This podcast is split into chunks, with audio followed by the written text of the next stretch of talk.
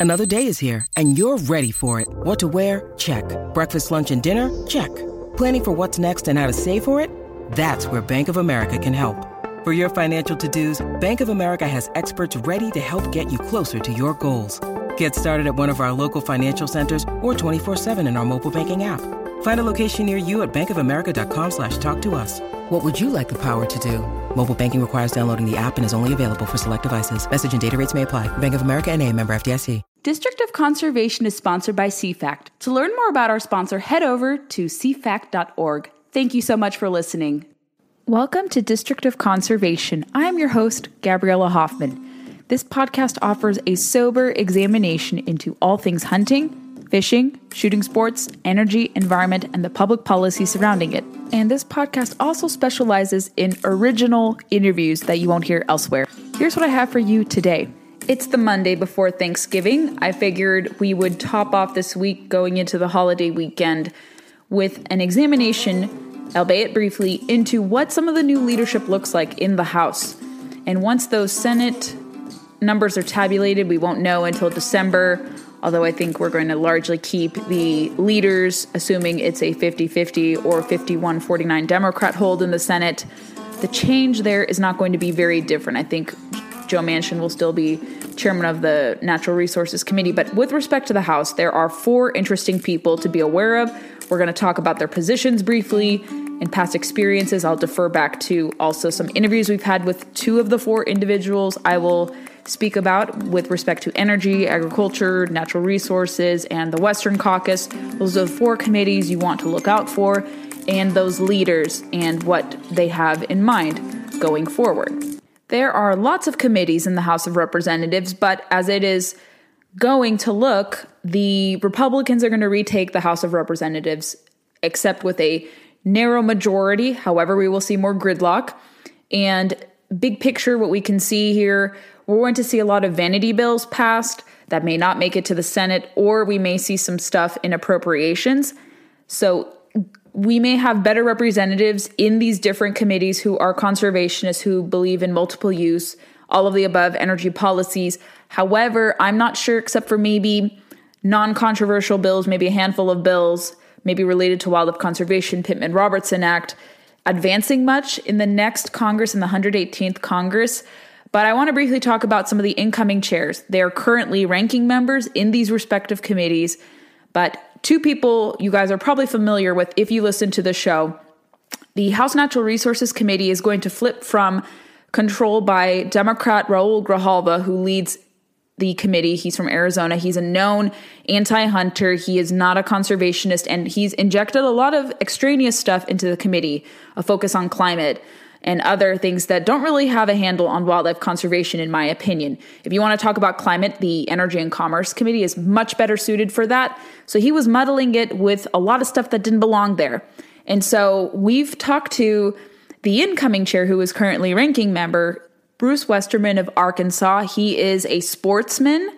He is the lone registered forester in Congress. And we've had two conversations with him here on the podcast. And I'm not sure if he still listens to the show, but last I remember from previous conversations, he does tune in occasionally. And so he is going to definitely be a sportsman's voice in the House Natural Resources Committee, make me depoliticize it a bit more. I expect that to happen. I think he's going to oversee many good bills coming in the next two years. We're going to see probably some forestry bills. He's put out some good bills to oppose reliance on forest and wood products from enemies like Russia. He's also probably going to champion a lot of sportsman related bills, maybe things about WOTUS, Waters of the United States, and other kind of conservation pieces. So I think you have that to look forward to. You're going to see this kind of de escalation of the politicization of the Natural Resources Committee that we have witnessed greatly under Chairman Grijalva currently. And he is a voice for sportsmen, no doubt about it. So I think with that, you have much to look forward to, at least, even though we won't see legislation, good legislation truly passed, maybe with the exception of uh, things like RAWA, which I still need to do some research on, but I think anything to modernize Pittman Robertson could potentially advance. Anything related to or expanding the Great American Outdoors Act possibly can advance. But it's largely going to be gridlock, but we'll have good representation there. On the Western Caucus side, I just got the update last week, since this is the Monday following this, I got an update on Wednesday of last week from Western Caucus, and it looks like Dan Newhouse out of Washington State, who won re election, is going to continue on as the Western Caucus chairman. And he is now going to, I think, have and wield more power since Republicans will be in the majority. So we've talked to Congressman Newhouse before.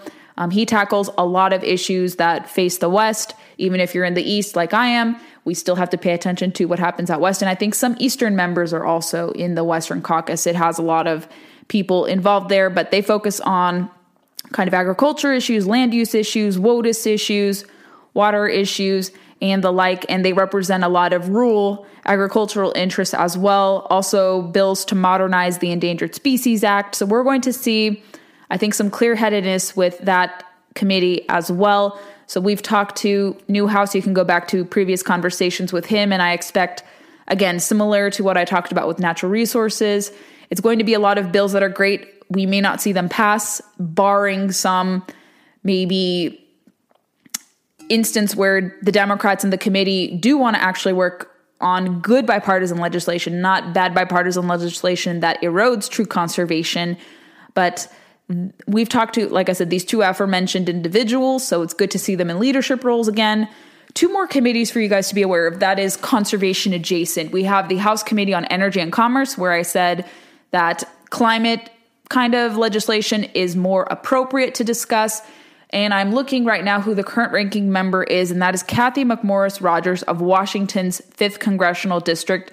She's been pretty good on energy issues. She has called for not really going uh, crazy into renewables. From what I understand, she has a sound approach, from what I recall in some of her past musings, on energy policy, keeping things in line with free market environmentalism. She represents a lot of rural interests. And so I expect her to lead the committee in a very interesting way. And we will keep tabs on energy and commerce as well. And there's also some other energy adjacent committees that I don't think I'm at liberty to discuss. I'm on an email list serve of kind of a energy adjacent subcommittee that deals a lot of these issues, but I know they'll probably be presenting a lot of stuff. I've seen conversations and kind of chatter about nuclear energy being possibly prioritized and maybe getting some bipartisan support in this committee. So that would be something to look forward to. I think people like, in principle, the idea of nuclear energy. It's the true 24 uh, 7 baseload power. A lot of misconceptions are wielded about energy with respect to nuclear fission and such. So I think we could see through energy and commerce, perhaps that maybe some eroding of some of these, or rather challenges to some of President Biden's agenda items, which have brought about energy insecurity, higher gas prices, and the like. So Cathy McMorris Rodgers will likely be the chair of the Energy and Commerce Committee in the House. And the fourth committee that is conservation related is the House Agriculture Committee.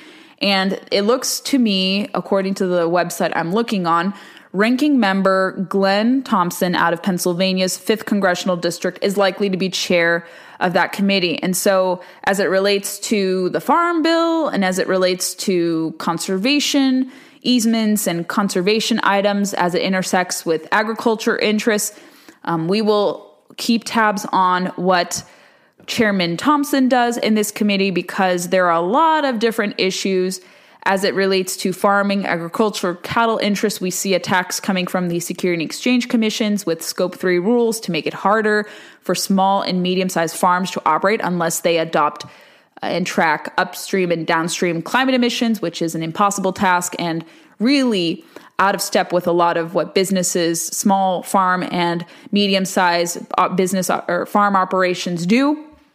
And we also will see more attacks to this, or or perhaps we'll see the Republicans rather address kind of their cons- these concerns head on and challenge the Biden administration. But like I said, in all of these four committees, it's going to be extremely hard to see good legislation passed, especially if Democrats are not on board.